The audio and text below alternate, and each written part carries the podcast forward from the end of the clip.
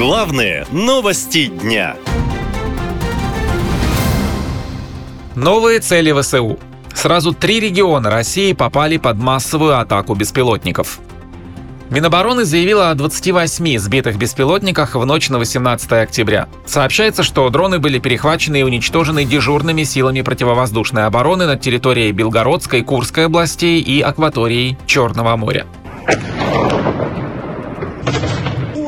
Глава Белгородской области Гладков сообщил, что силы ПВО сбили в регионе 6 беспилотников самолетного типа. Жители жалуются, что были напуганы звуками взрывов.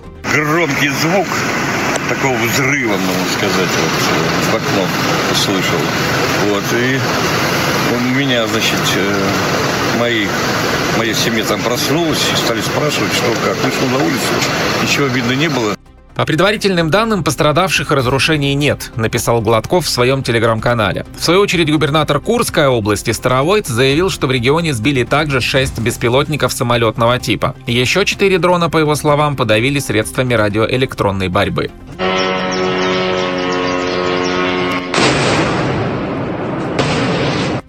Курской области, заявил Старовойт, в результате атаки дронов также нет пострадавших и разрушений. По словам экспертов, из приграничных регионов российские военные часто запускают ракеты и дроны по Украине, поэтому Белгородская, Брянская и Курская области подвергаются регулярным ответным обстрелам.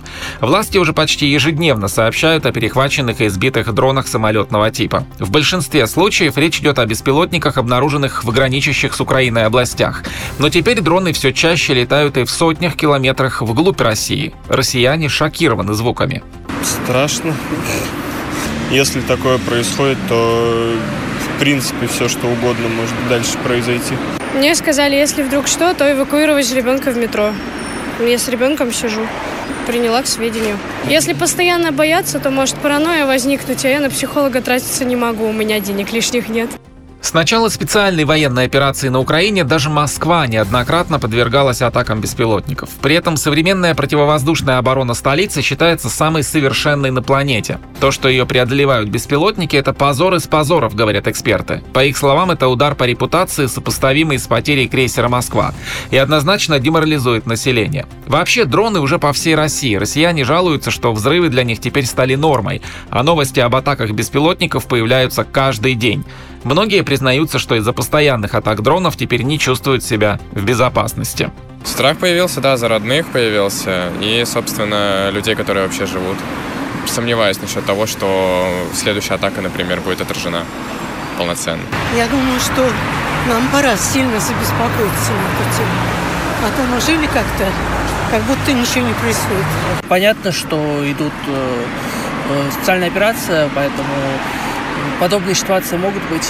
Война. Мы на них, они на нас. Какая тут может быть реакция? Не, ну если что-то начинает долетать, то э, может быть дальше и только хуже будет. Может, и больше будет посылать.